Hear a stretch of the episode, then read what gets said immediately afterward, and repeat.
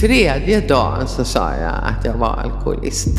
Och det var ju liksom en, ett oerhört genombrott för mig själv. För att det innebar ju att jag då kunde acceptera att det här kommer inte jag klara själv.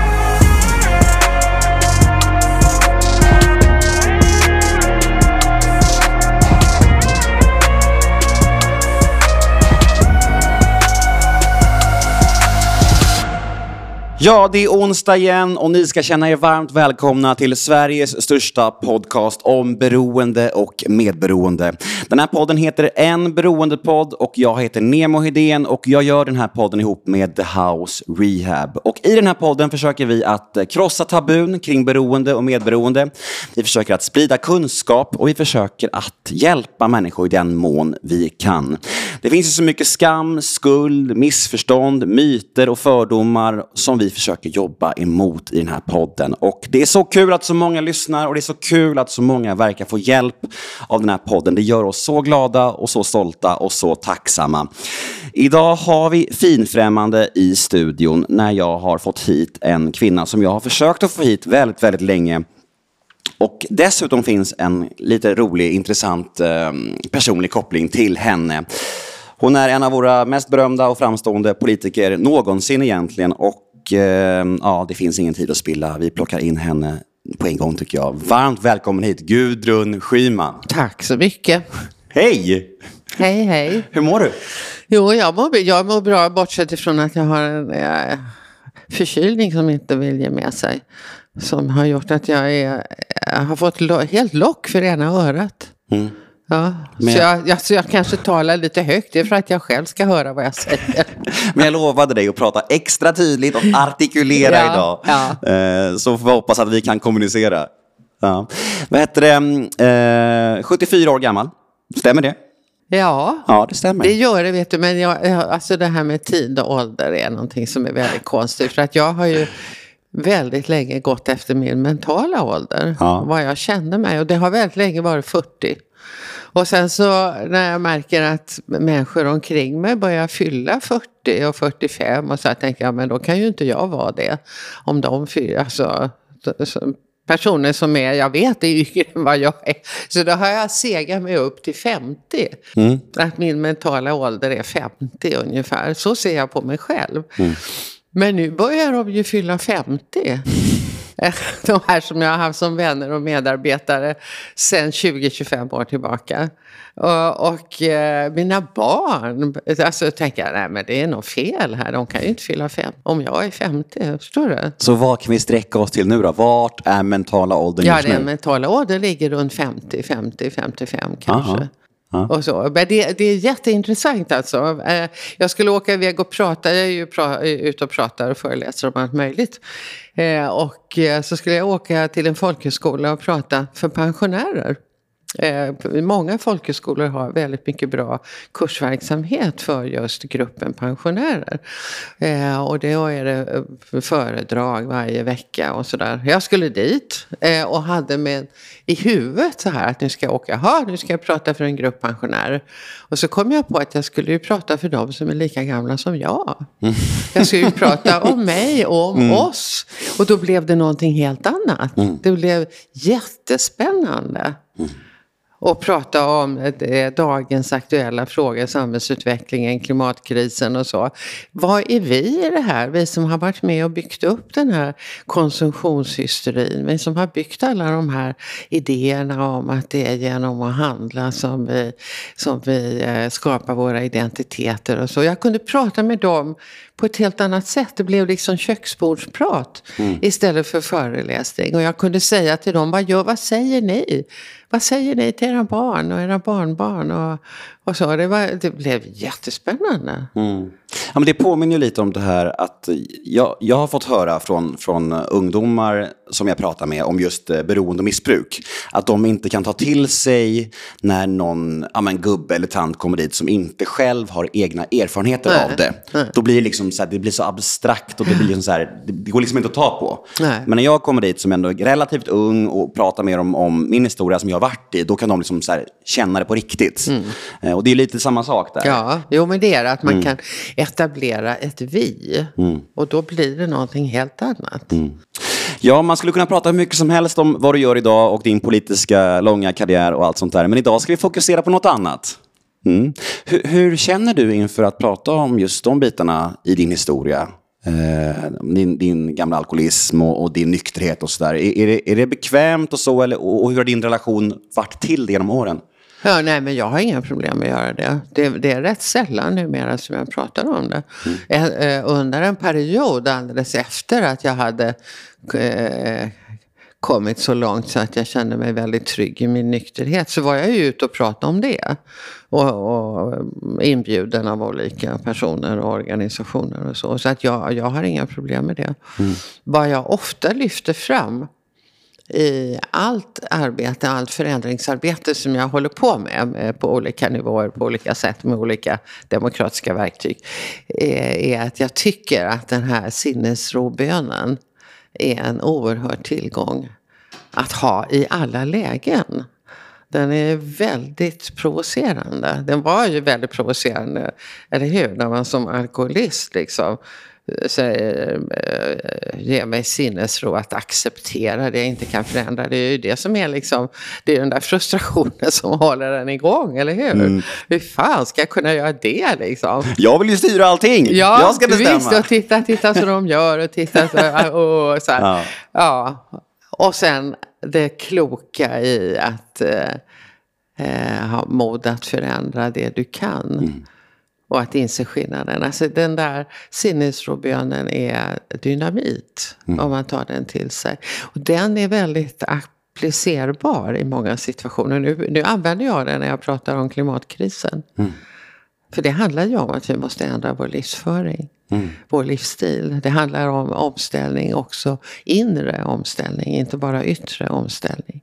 Mm. Eh, och så är det ju med hela beroendeproblematiken. Den handlar ju i väldigt hög grad om en inre omställning, om en mental omställning. När man väl har liksom fått giftet ur kroppen, den medicinska delen, så handlar det ju om huvud och hjärta. Mm. Mm, verkligen, Nej, men, eh, så sant. Och inledningsvis i den här podden så sa jag att det fanns en liten personlig koppling och, och, mellan oss. Och, eller, ja, nu vet inte jag om du kommer komma ihåg de här sakerna, men jag vill ändå ta upp det just för att det är, ganska, det är lite spännande kanske för lyssnarna. Minns du ens att du tog med min pappa på hans allra första tolvstegsmöte? Nej, jag gör faktiskt inte det. Nej. Det, um, det, nej, det gör jag inte. Vi var ju grannar i Ängsvik. Ja, ja och det minns jag ju. Ja, ja. På Värmdö. Eh, vi bodde i ett kollektivhus. Ja, jag, tror, jag tror att ni bodde precis under oss, eller om det var i port porten bredvid. Jag minns inte riktigt. Vi bodde på andra våningen va? Jag, mm. bo, jag bodde på första. Jag tror vi bodde i samma trappuppgång. Ja, men precis. Ja, men det, ja. det stämmer. Um, hur, uh, hur minns du den tiden? Ja, Alltså det var ju en period som var ganska hektisk för mig. Det var ju den perioden jag hade, jag hade ju brutit upp och flyttat från mina barns pappa. Vi hade skilt oss. Jag hade flyttat upp till Stockholm, var ensam med barnen. Fick oerhört mycket hjälp av min mamma men också utav personer i det här kollektivet. Som jag, några blev ju nya vänner och några kände jag ju som förut eller de kom flyttande dit. Eh, så att det, det var ju Alltså för mig är det här, det här sättet att bo, det, det kollektiva, det är eh, överlägset. Tycker jag ju fortfarande. Jag har ju bott i andra typer av kollektiv också tidigare då. Och det, jag tycker att det finns oerhörda vinster i det. Eh, men sen har jag inte sådär, alltså jag umgicks ju med en del i huset och andra betydligt mindre. Och det var ju en period då jag var väldigt eh, engagerad i att jag blev vald till partiordförande. Och det var mycket sådär, mycket eh, politiskt jobb. Mycket borta, mycket resor och mycket så. Jag minns att din dotter Anna, heter hon va? Ja. Hon och min, min, min äldsta syrra Nanna var rätt goda vänner. Ja, just det. Ja.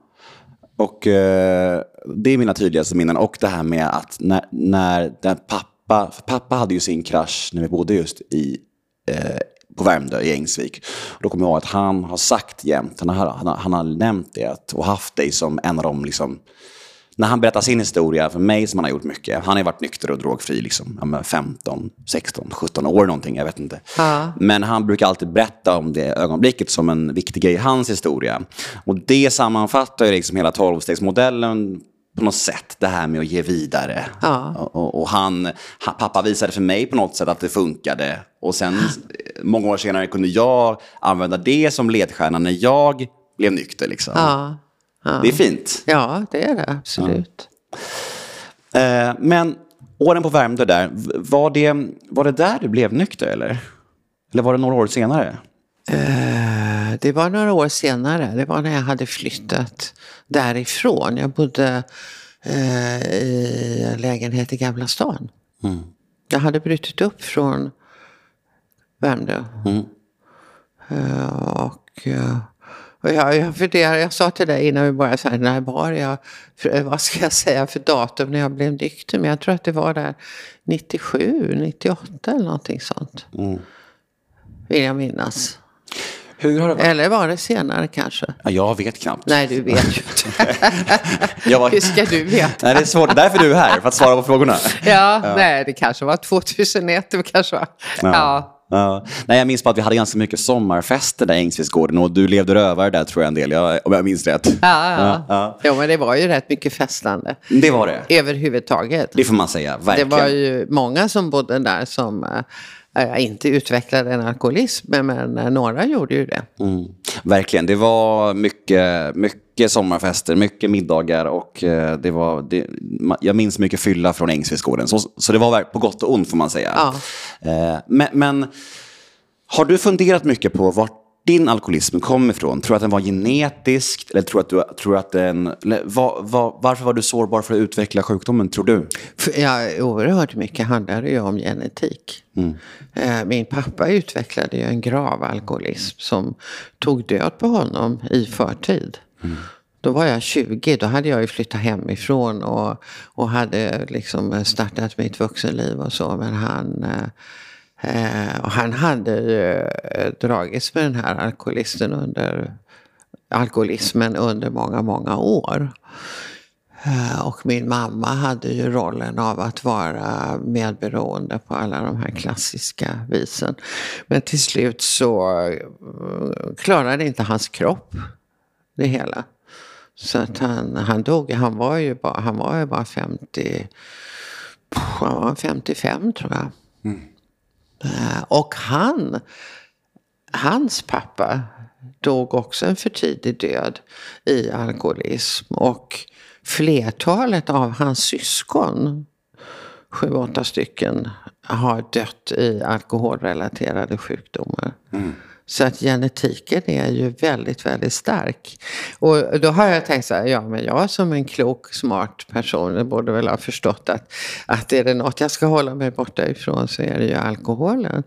Men jag resonerade istället att jag ska minsann visa att det går bra att dricka utan att man blir alkoholism och ska hänga med i samma konsumtionsnivå som alla andra.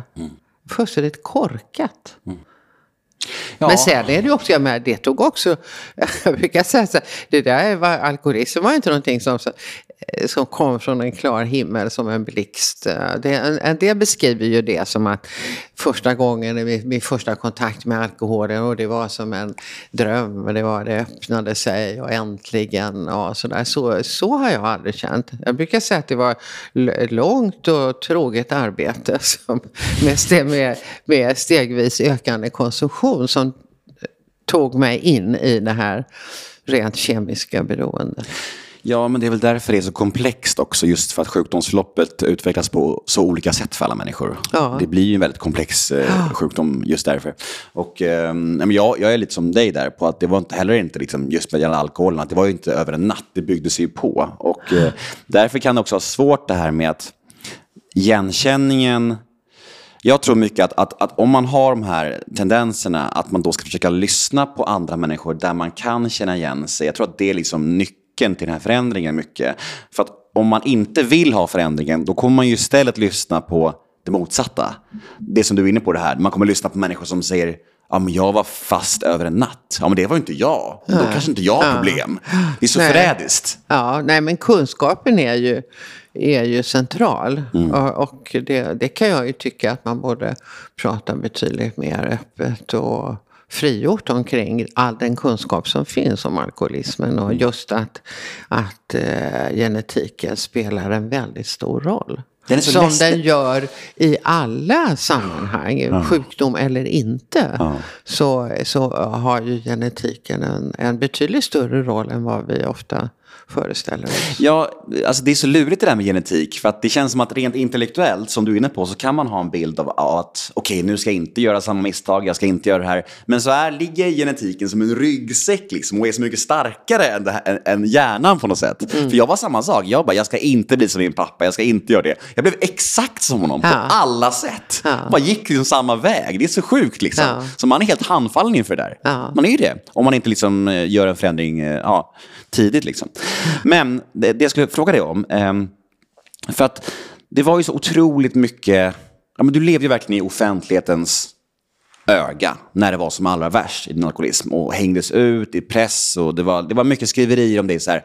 Hela den biten, hur, hur svårt var det att bara liksom bearbeta och borsta av sig och, och förlåta dig själv och gå framåt? Och hur mycket, hur mycket skadade det verkligen dig, skulle du säga? Ah, det, det är svårt att gradera på någon skala men det var ju oerhört jobbigt naturligtvis. Hela den processen. Men du vet jag har ju haft andra drev också som har byggt på felaktiga grunder. Som har hjälpt min ekonomi var det någon gång och sen Eh, ja, det har, det har varit olika saker. Men det var väl kanske mest omkring det här med alkoholen och alkoholismen. För att det... Eh, Alltså det är också så här att media ligger ju före på något sätt. Eh, Innan jag kunde för mig själv säga att jag är alkoholist. Det var ju en ganska lång process.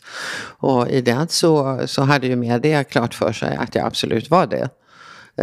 Betydligt tidigare än vad jag hade det klart för mig. Och då, då blir det ju en sån här utpressningssituation på något sätt. Men...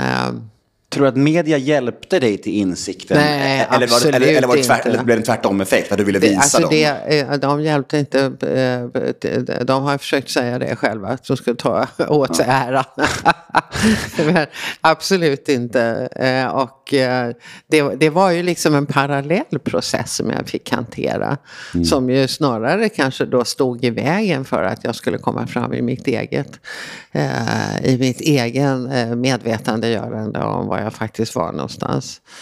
Det är också lätt när man blir angripen på det sättet i media så är det lätt att gå, gå och hamna i en försvarsposition. Mm, precis. Så det hade ju snarare motsatt effekt. Att du ville visa dem liksom? Ja, absolut. Eh, Eller att jag, var, att jag fick gå ut och säga att det var fel och sådär. Och att jag kunde hålla isär mina roller och, och så. Men, eh, nej, men det är ju, mediadrev är, är ju en, eh, eh, en särskild situation oavsett vad det handlar om. Och när det handlade om det här så var det ju, men det var, det var, jag hanterade det också på det sättet för att jag, jag skrev en bok om det här. En bok om mig själv. Som, eh, som ju var ett sätt att bearbeta hela det här. Och det, är- det, är, ett bra, det är ett bra sätt. Sen gick jag ju på möten hela tiden. Jag älskade A-mötena. Jag, tyckte det, jag tycker fortfarande, nu har inte jag varit på möte på jättelänge, men jag tycker att det är ett, eh, ett ställe där man, där, det är få tillfällen att man träffar människor i en sån eh, nakenhet och uppriktighet och eh, san, i, i sanning. Vi som sitter där sitter ju inte där för att visa upp oss för någon annan. Vi sitter inte där för att plocka poäng på någon annans bekostnad. Vi sitter inte där för att visa upp någon fasad. Vi sitter ju där för vår egen skull. Och det, och det gör ju att, att eh, det blir väldigt naket. Det blir väldigt mänskligt. Och väldigt eh, vackert tycker jag.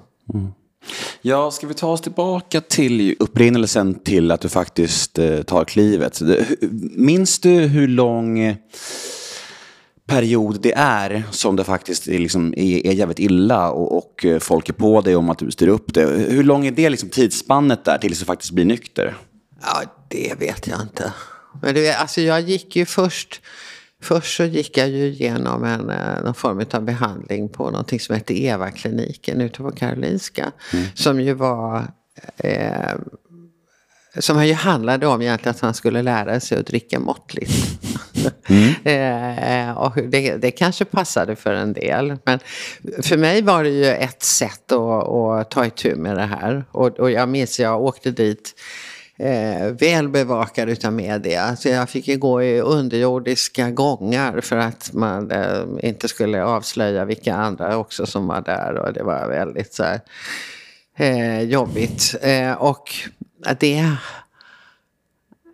fick ju inte mig att ta... Att det, det växte ju inte fram insikten om att jag var alkoholist. Utan det växte ju fram en idé om att jag skulle klara av det här genom att dricka socialt. Mm. Och lite lagom och inte så ofta och, och sådär. Det var ju rätt dömt att misslyckas egentligen. Men eh, eh, när när beslutet kom att åka till Nämndemansgården som jag gjorde så var ju det också efter några skandaler som hade varit ute i media. Nu kommer jag inte ihåg precis vad det handlade om. Men det var, det, det var, jag var ju ständigt påpassad. Eh, och eh, då när jag bestämde mig för att åka dit så, så hade jag ju inte insikten om eh, att jag var alkoholist. Utan jag hade problem med spriten. Så att det tog ju mig flera dagar där innan jag överhuvudtaget kunde uttala. Du vet när man sitter i ring och säger hej jag heter Åke, jag är alkoholist, hej jag heter Stina, jag är och sådär. Alla gjorde ju det så käckt där och jag tänkte gud vad är det och så var det ju liksom att komma in på det här behandlingshemmet. Det, stod, det var ju sådana här skyltar med Gud, stod det ju på väggarna. Jag tänkte vad är det för jävla sekt liksom, som jag har kommit till. Uh, men vart efter den där behandlingen uh, fortskred och samtal och sådär så, så började jag ju förstå att, att jag, mitt förhållande till alkoholen var ju inte på något annat sätt än de andras. De Nej. som väldigt käckt sa att de var både alkoholister och narkomaner och allt vad de var. Och det var ju folk ifrån alla samhällsklasser som var där. Och det var ju kloka människor allihopa. Både de som var inskrivna och de som eh, jobbade där. Eh, så att jag, jag kunde ju inte hålla emot. Men vet, jag, första gången jag satt i en sån här cirkel så sa jag hej, jag heter Gudrun. Det visste ju alla. Det var ju så här, jag har eh, problem med spriten. och andra gången så hittade jag också på något sånt där krystat, liksom. jag dricker för mycket eller så. Tredje dagen så sa jag att jag var alkoholist. Och det var ju liksom en, ett oerhört genombrott mm. för mig själv. För att det innebar ju att jag då kunde acceptera att det här kommer inte jag klara själv. Mm. Nu behöver jag all hjälp som går att få. Nu är jag på rätt ställe. Mm. Ja, men det där eh, upplever man ju än idag. Eller jag ska prata om, jag upplever än idag när jag går på möten. Hur jag ser nykomlingar komma in och säga hej, jag heter Jada Jada, jag har problem med spriten. Eller, ja. eller jag, är, jag har en beroendesjukdom. Eller vet, alla möjliga formuleringar ja, för att ja. slippa säga just alkoholist eller narkoman. Och sen så blir det ofta så att efter några möten så bara kommer man till en punkt där de kommer tillbaka och säger jag är alkoholist. Jag är narkoman. Och det är ju man kan nästan se fysiskt hur en stor sten släpps från deras, axl deras axlar. För det blir som att då har man kapitulerat inför sin sjukdom och sitt tillstånd och bara så här, okej, okay, acceptansen, nu är det så här liksom. Ja. Jag tror att det är helt avgörande. Ja. Jo, men det är ju ett absolut avgörande steg. För att det är ju det som öppnar dörren för att ta emot hjälp. Mm. I, I att acceptera innebär ju också att jag förstår att det inte bara att, att, att jag måste ta hjälp. Att jag klarar inte det här själv. Mm. Det är ju ingen som skulle vid någon annan sjukdom sätta sig någonstans och säga hej, jag, jag, jag heter Gudrun och jag har utvecklat en tumör. men det ska jag ta hand om själv. Nej, men precis. Är det ju? Det, det är ju ingen som skulle komma på det. Nej, och jag tror så länge man kallar sig en massa andra saker så blir det som att man har lite förbehåll och hinder. Man vill gärna exkludera sig, vara lite annorlunda och speciell. Och då tror jag ändå det finns lite så svårigheter kvar. Så att, ja, men det är en process det där. Men, men, men du nämnde i förbifarterna att alla visste ju såklart vem du var där. Du var ju en av Sveriges kändaste människor då. Ja. Och är än idag, bör tilläggas. Men, men hur var den biten då? Att komma in på ett sånt behandlingshem och ändå vara så pass känd. Var du fine med det då eller var det jobbigt? Nej, jag var helt eh, okej med det. Jag har inte...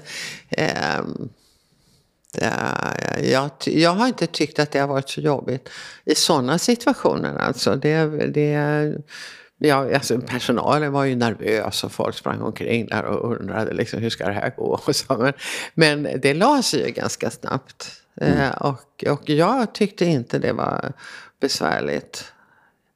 Det, alltså jag, jag har inte besvär med att vara den jag är i massa olika situationer. Det här gäller ju också nu. Men ibland så kan jag ju förstå hur andra människor ser på mig. Som någonting, oj oj, så. Och det där, det är väl väldigt svårt att föreställa sig hur, hur det är liksom. Mm. Mm. Du, du kan liksom känna av det på hur människor behandlar dig? Eller? Ja, ja eller hur människor reagerar och sådär. Nu är ju människor oerhört vänliga, måste jag ju säga. Det, det vore ju jobbigt om det var någon som kom upp och spottade en i ansiktet och så. Men folk är ju jättevänliga. Ja. ja, men som nu när vi kom in här i studion så är det några som hyr in så här i, i ett rum här och då var det en man som genast ville prata med dig storögt. Ja, och det, ja. jag kan tänka mig att det är så för dig överlag. Ja, ja, jo men så är det ju. Ja. Och det är ju... eh, det, det, det som jag brukar påpeka ibland, är att ibland- så kommer det nå- någon sådär och säger så åh, hej, tack för allt du har gjort. Och säger jag, men vad fan, jag är ju inte död. Du bara, jag ju- är 50 mentalt. Ja, Hallå? jag är ju bara 50, jag håller på Ja, med exakt, full fart. Liksom. Ja, men, men, Nämndemansgården, hur, hur lång tid är du där? Eh, fyra veckor. 28 dagar tror jag de sa att det var. Fyra veckor. Och tiden efter, när du ska ut i samhället igen, minns du känslorna inför det? Är det nervöst då? Ja, det är jag nog. Eller alltså jag, jag tror att jag är rätt fylld av att jag ska nog visa dem att det här går. Liksom, Att jag klarar av det här. Men jag, jag minns ju den resan tillbaka. Jag, skulle åka till Stockholm och, på den tiden så, så flög jag ju från Sturup och skulle eh, till Stockholm. Och när jag satt och väntade på flyget där så var ju hela var jättemycket media där. Inte för min skull, utan för det hade varit någonting som de hade varit på. Men då får de ju plötsligt syn på mig. Liksom, lovligt byte. Sådär. Så att det, var, det var ju lite grann det där att liksom våga sig ut i offentligheten igen. Men jag löste ju det genom att jag hade, eh, jag hade ju presskonferenser. För att eh, få, ställa, få svara på frågor och så. Och få det gjort. Så, så var det ju. Men sen, sen du vet, så gjorde jag som många andra. Jag tog ett återfall. Det är väl nästan oundvikligt. Tror jag. Jag vet inte. Har inte har, det har väl du också gjort antar jag? Ja, inte sen min behandling. Alltså jag hade Nej. ju väldigt mycket in och ut eh, i många år där när jag gick på möten och så in och ut. Men när jag faktiskt var på behandling och gjorde de tolv stegen grundligt, då har jag faktiskt varit clean. Eh, Men, men innan så var det mycket in och ut på möten och så, absolut. Ja. Och då var det ju svårt att hitta min plats. Men det var ju mycket på grund av att det, vi var inne på det här med att jag liksom inte... Jag, jag kunde liksom inte identifiera mig helt. Jag kunde inte se att ett nyktert liv kunde vara någonting. Jag, men jag vill, hade massa bakdörrar öppet och mycket av det här klassiska, du vet. Jag ville inte göra jobbet helt enkelt. Eh, Men när jag väl gjorde allt det som folk sa, då har jag faktiskt varit clean sen dess. Eh, Och det är ju- Jag minns inte hur lång tid det tog innan jag tog det där återfallet. Men jag, jag kommer ju ihåg att min egen argumentation var ju liksom eh, att eh, ja, det är inte andra som ska tala om för mig liksom, vad jag ska göra och inte göra. Om jag ska dricka eller inte. Men det var, eller jag, jag tror att det var i samband med någon resa jag gjorde faktiskt. Eh, till något intervjuprogram i finsk tv. Jag tror det var något sånt där. Men tror du att det är eh, extra svårt som offentlig och uppburen och känd person just för att man har haft mycket makt och har mycket makt och man kanske har den här, jag bestämmer, jag, Ja, ingen ska ja, säga åt ja. mig. Blir det extra svårt då tror du? Jag vet inte, för jag har ju ingen annan erfarenhet. Nej, såklart. Nej. Hur det var. Jag bara minns att, eh, jo det här var i samband med någon resa. Eh, och eh, eh jag minns bara att det var jättejobbigt att komma hem. Eh, och det första jag gjorde var att jag gick på ett möte. Mm. Och pratade om det här. Och eh, då, och det var ju en otrolig tillgång att kunna göra det. Jag gick på något möte som jag inte hade varit tidigare. Det var bara kvinnor där. Eh, och jag, det hade ju redan kommit i pressen och det var ju stora rubriker och så. Så att de var väldigt eh, generösa och det var, det var en otrolig Eh, ett otroligt fint mottagande. Mm. faktiskt. Hur har det sett ut med det annars genom åren, äh, återfall och så? Har du, äh, har du varit ren nu, alltså sen, sen det där återfallet, eller hur har det sett ut? Nej, sen har jag varit helt ren. Ja. Det var det, liksom. jag behövde göra det. Ja. Jag behövde få klart för mig själv att det är jag själv som styr. Mm det faktum att jag inte vill dricka någon alkohol. Nu är det, sån, det är en sån eh, självklar del av min identitet. Att jag är nykter alkoholist. Det är liksom... Det, det är, alltså nu är jag så här, hej jag heter Gudrun och jag är nykter alkoholist. Det är, det är liksom... Eh, ja, det är, jag, är ju, jag är ju väldigt stolt över att jag har eh, gjort det jag har gjort och att det har gått så bra och att det har landat eh, i eh, en, en förvissning om att, det, att jag väljer livet. Mm. Och den, den processen var ju eh, grundläggande på något sätt. Att, att, eh, att jag fick bestämma mig om jag skulle eh, leva eller om jag skulle dö. Om jag skulle ta livet av mig. Mm. Alltså det, då, har, då har man kommit ner till den där botten där man måste krafsa och se, se vad som finns för någonting. Och eh, när jag, fatt, när jag liksom beslutade om det så eh, blev jag väldigt trygg i mm att jag fattar rätt beslut. Och att det, eh, och det är väldigt avgörande att få göra det som vuxen. Att ta ställning till sitt liv som vuxen, det gör man ju inte annars. Vi föds och så lever vi våra liv. Liksom. Men att som vuxen ta ställning till, ska jag fortsätta det här eller ska jag inte? Vad, vad, är, vad är det på plus och vad är det på minus? Och hur ska det gå och hur kan jag göra? så? Det är en väldigt omvälvande process. Mm som uh, har betytt väldigt mycket för mig. I min förvissning om att jag kommer inte att dricka uh, mer i livet. Jag har förstått att det, att det, det är inte... Jag har ingenting att hämta där. Mm. Överhuvudtaget. Uh, och som sagt var sinnesrobönen använder jag ju mig av i vardagen kan man säga. När jag kom, det var ju rätt lustigt, när jag kom på det där eh, på behandlingshemmet då, Nämndemansgården och såg de här eh, skyltarna med Gud och, och sådär. Bland annat sinnesrobönen Gud ge mig mm. sinnesro. Och, så tänk, och jag har ju gått ur kyrkan, det var ju länge sedan. jag tycker. Eh, det var ju mer ett politiskt ställningstagande på 60-talet. Eh, så jag bytte ut Gud emot Gudrun. det är klart du gjorde. Eh, ja, det är klart jag gjorde. Och det fungerade ju fantastiskt bra. Ja. Ja, dels betyder ju ordet den som känner gudarnas hemligheter. Men det var ju till mig själv som jag skulle gå. Mm. Jag skulle ju resonera med mig själv. Eh, så, det, så jag läste, när de andra läste Gud, så sa jag Gudrun, ge mig sinnesro. Och det, det, det har följt mig. Mm. Uh, och, och uh, det, det är oerhört tänkvärda ord. Mm. Och just det du är inne på, jag tror att det är avgörande också att faktiskt inte försöka hänga upp sig på kanske ordet Gud och försöka hitta sin egen kraft, att välja något annat ord där. Det viktigaste är att hitta ett nytt sätt att tänka och känna, ja, och, känna ja. och så. Och då, om man kan liksom ta bort ordet Gud och, och liksom försöka bortse från hur laddat det är för oss svenskar så är ju bönen i sig som du är, som du är inne på, den är ju liksom fulländad. Liksom. Eh, så att jag tror att det, det, det, du är någonting på spåren där. Ja. Eh, men, men minns du när det här återfallet var i tiden? Hur länge du hade varit nykter då? Nej, det kommer jag inte ihåg. Då skulle jag vara tvungen att gå tillbaka och se vad jag har skrivit. Jag, jag minns inte det. det kanske, jag tror att det var inom det första året faktiskt. Jag tror det. En del av tolvstegsprogrammet bygger mycket på men förlåtelse och gottgörelser och så. Hur har det varit för dig att eh, ja, men förlåta dig själv och, och även då i barn och så? Den processen när man har levt i, i, i, i kaoset i några år, hur, hur har den processen varit?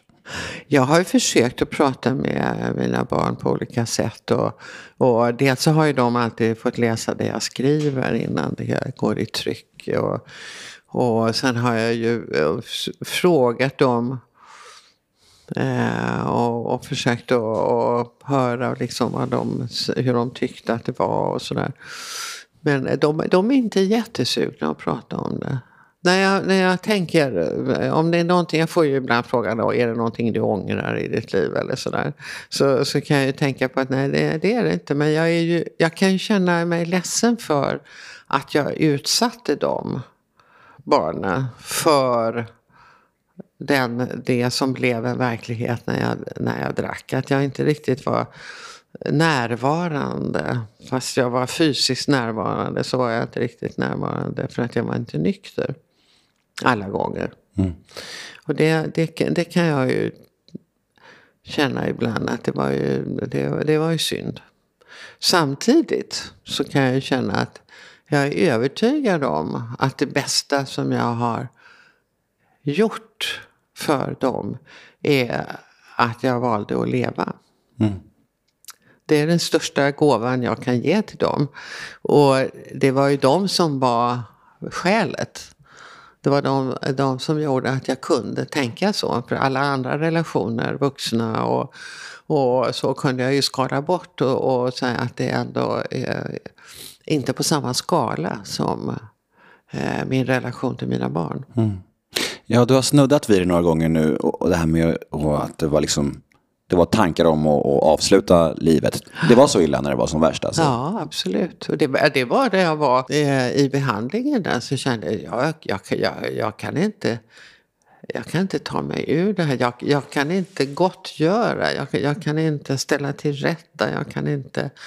Eh, ja, det, det kändes omöjligt i, i alla relationer. Jag, jag skalade av alla relationer. Så jag tittade på alla relationer och tänkte, ja men det där, det där. Ja, vuxna människor har ju kunnat skydda sig själva. Liksom, gå därifrån eller ta avstånd eller vad man nu kunde ha gjort för någonting. Men barnen kan ju inte det. De är ju där. Hur gamla var de när du blev nykter? Uh, ungefär? ungefär. Om jag blev nykter då i slutet på 90-talet där säger vi. Så 98 då var ju... Eh, ja, var Anna är väl född 80 va? Anna är född 80. Jag tror det. Hon är som ja, Anna hon är född 80. Ja, ja. Just det, så hon var ju då, fast jag kommer inte ihåg att de var så gamla. Jag ser att de var i 15-årsåldern eller sådär. Tror jag. Hur många har du? Två. Två. Eh, födda 78 och 80. Mm. Ja, men, men om de nu var om, om nu Anna var runt 1920 när det blev nykter så var hon ju dock tonåring under dina värsta år. Ja, ja, å, andra sidan. barn och Exakt. tonåring får man ju säga. När jag har frågat dem när de upptäckte, när de började tycka att, att jag drack för mycket och så här, så var ju det ganska sent i mm. processen ändå. Alltså. Men det, det, ändå, det, finns, det, finns ju, det finns någonting i föräldraskapet eller i, i relationen som är så eh, oskyddad. Mm. Eh, och så kärleksfull och så eh, oundviklig på något sätt. Men eh, barn kan inte, kan inte eh, skydda sig. Eh, och det vet ju jag. Jag har ju levt med en pappa mm. som utvecklade en, en så oerhört al stark alkoholism. Jag tyckte det var ju jättejobbigt och samtidigt så älskade jag ju honom. Mm. Uh, och samtidigt så får man ju inte älska någon som är alkoholist för det är ju jävla sopa.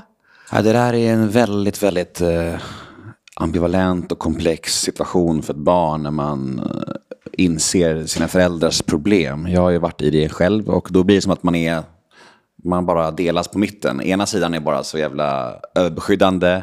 Man älskar sina föräldrar oavsett och de är liksom gud för en.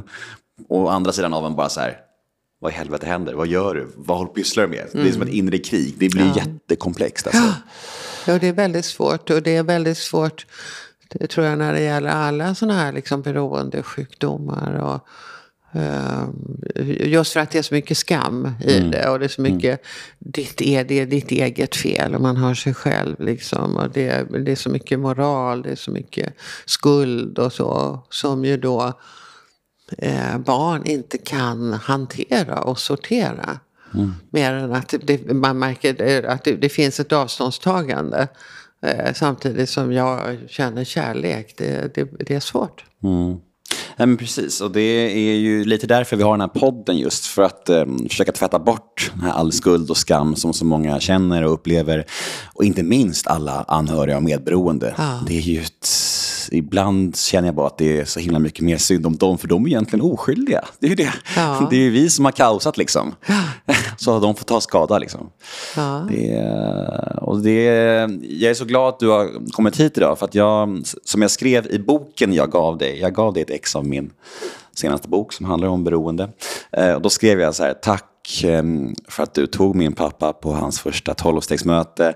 Tack för att du har varit en sån liten men ändå viktig del i hela vår, hela vår familjs eh, tillfrisknande blir det ju. Det är stort. Ja. ja, det är stort. Jag känner mig helt överväldigad. Ja, ja, du, visst, du minns det inte ens och du, och du visste knappt om det, men, men det är ändå en, en, fin känsla jag skickar med dig härifrån med. Ja, ja. ja. tack.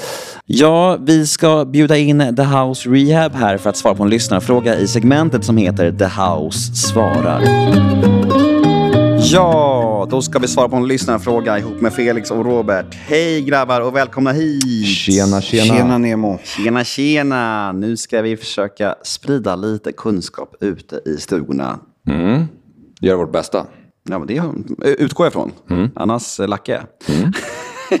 Oj, vi vill se dig arg. Nej, fan, det vill inte. Det får vi ju ibland.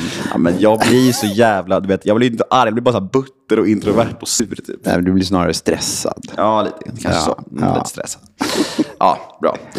Vi går vidare. Vi kanske, ska, vi kanske ska berätta när vi drev lite jäck med dig. Ja. ja, gör vad du vill. alltså, eller så tar vi det i en annan podcast. vi tar det i en annan podcast. En hel episod om när ni lurade mig. Mm. Okej, nu kör vi eh, lyssnarfrågan som lyder så här. Hur gör man för att förlåt-steget i tolvstegsprogrammet blir för den anhöriges skull och inte en egogrej för den beroende? Om vi ska gå tillbaka till vad det står i Stora boken så står det ju faktiskt att, att eh, jag ska förklara att jag behöver göra det här för min nykterhets skull. Och det, det är kanske där det slår en liten kullerbytta. Eh, för naturligtvis är det så, men, men om jag förklarar det så, så lägger jag ju faktiskt över det här på pers till personen jag ska gottgöra. Um, och här menar väl jag att det, det är fel väg att gå. Jag behöver ta ansvar för vad jag har gjort um, och respektera om den andra personen inte är intresserad mm. överhuvudtaget. Uh, han eller hon kanske inte vill träffa mig, uh, kanske inte vill ta emot en gottgörelse. Och det här handlar ju så himla mycket om vad det är för någonting jag ska gottgöra naturligtvis. Mm. Och jag tycker jag hade ett ganska tydligt exempel på det bara för några dagar sedan. Så ringde en sponsi mig som nu sponsrar eh, sina sponsis. Och då så hade hans sponsi frågat honom ifall det var okej okay att, för vi skickar ju ett samtycke. Där vi liksom frågar den vi ska gottgöra ifall det är okej, okay, ja vissa saker jag skulle vilja gottgöra eller be om ursäkt, vad man nu skriver. Eh, och verkligen får, ja det går bra för mig. Så att det är på den vi gottgörs villkor. Men då vill den här sponsin skriva att på grund av mitt tolvstegsprogram så vill jag göra det här. Och det är just där, det är ett ganska tydligt exempel på liksom vart det går lite off någonstans. För det är så jäkla lätt att det kan bli nästan som att det är en checkmark i vår lilla to-do-list som vi gör det här för så att jag kan gå vidare sen till steg 10.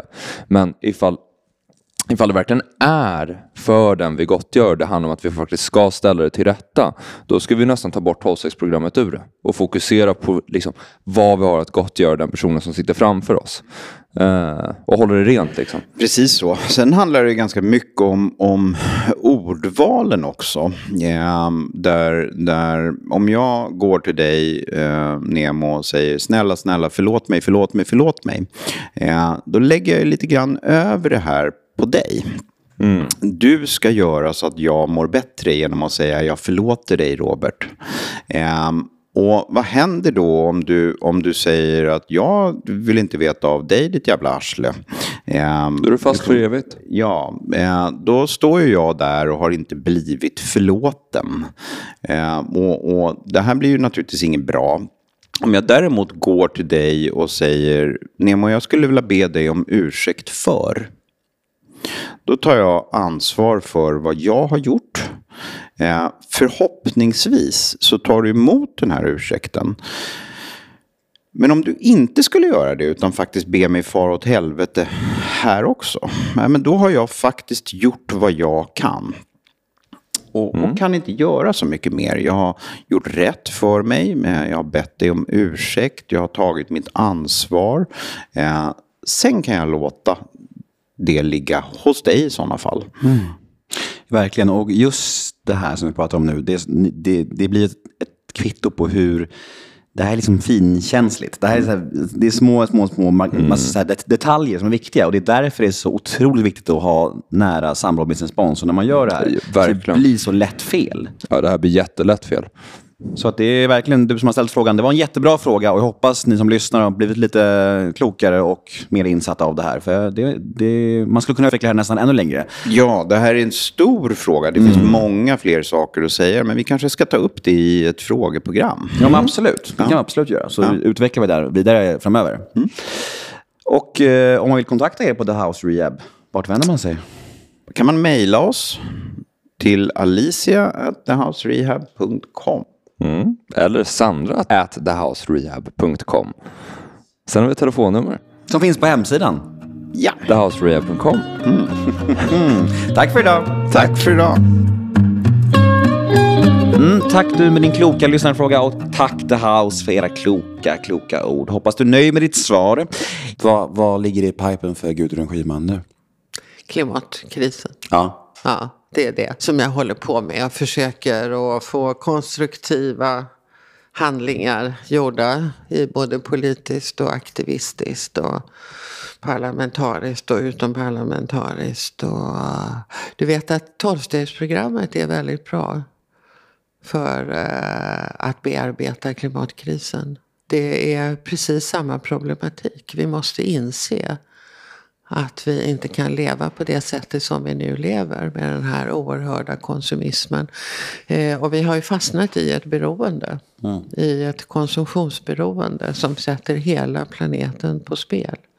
Så vi skulle egentligen behöva ett nationellt tolvstegsprogram för omställningen. Som ju väldigt mycket handlar om en inre omställning också. Mm. Mm, ja, men jag brukar säga att alla skulle behöva göra 12-stegsprogrammet. Det går att applicera på allting, så att du är nog något på spåren där. Ja, det, mm. det, går att applicera på allting, men det är särskilt bra med det här för att det är en sån, det handlar just om eh, ett beroende. Mm. Vi har byggt upp ett samhälle med en, dels en, en eh, sjuklig individualism och vi ska liksom manifestera oss i konsumtion. Det är det som utmärker vilka vi är och vår identitet.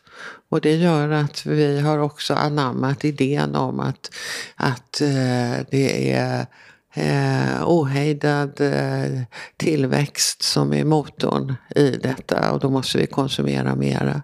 Och nu vet vi ju att det här går inte.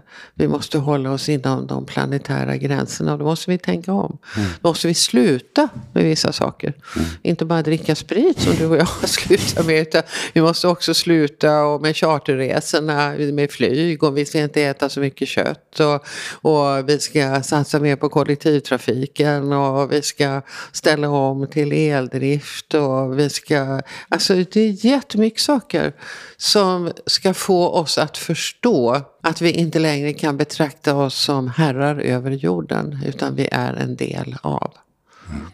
Då fick du en liten hjärtefråga i slutet också. Det var ju härligt ändå. Ja. Ja, det är, det är, och det är helt... Det är Men det är inte också, mer än rätt. Det, det, nej, det är inte mer än rätt. För Nej. att det är en sån eh, stor omställning som vi gör. Och väldigt ofta så pratar man inte om eh, den inre omställningen. Nej.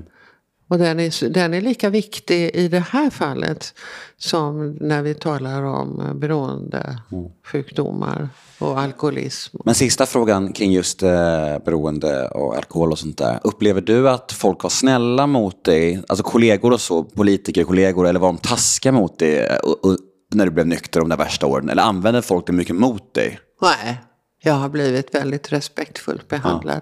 Och det tror jag beror på att jag har varit så öppen Ja. omkring det.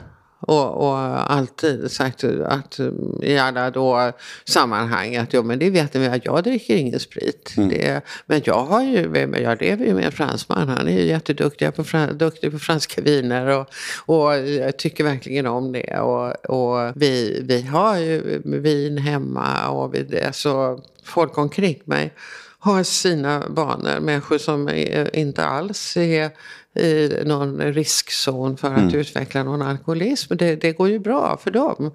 Men för mig är det, är det så uppenbart. Jag ska säga det är nästan så här tvärtom för att jag behöver ju inte prata om det. Alla vet ju. ja. Det är också en fördel. Mm. Nej, men det brukar jag tjata om i den här podden, att ju ärligare och öppnare man förmår sig att vara, desto lättare kommer det bli. Ja, Ja. ja. det är absolut så. Jag, jag, jag vet ju att jag eh, i början tänkte så, sådär när, när det blev jättemycket skriverier och media och så tänkte jag vad fan har folk inte något eget liv liksom. Men sen när det började ramla in, på den tiden kom det ju fax och, och sådana saker och brev och människor hörde av sig i en utsträckning som var helt enorm. Alltså, och då började jag ju förstå också vilket jätteproblem det här är i samhället.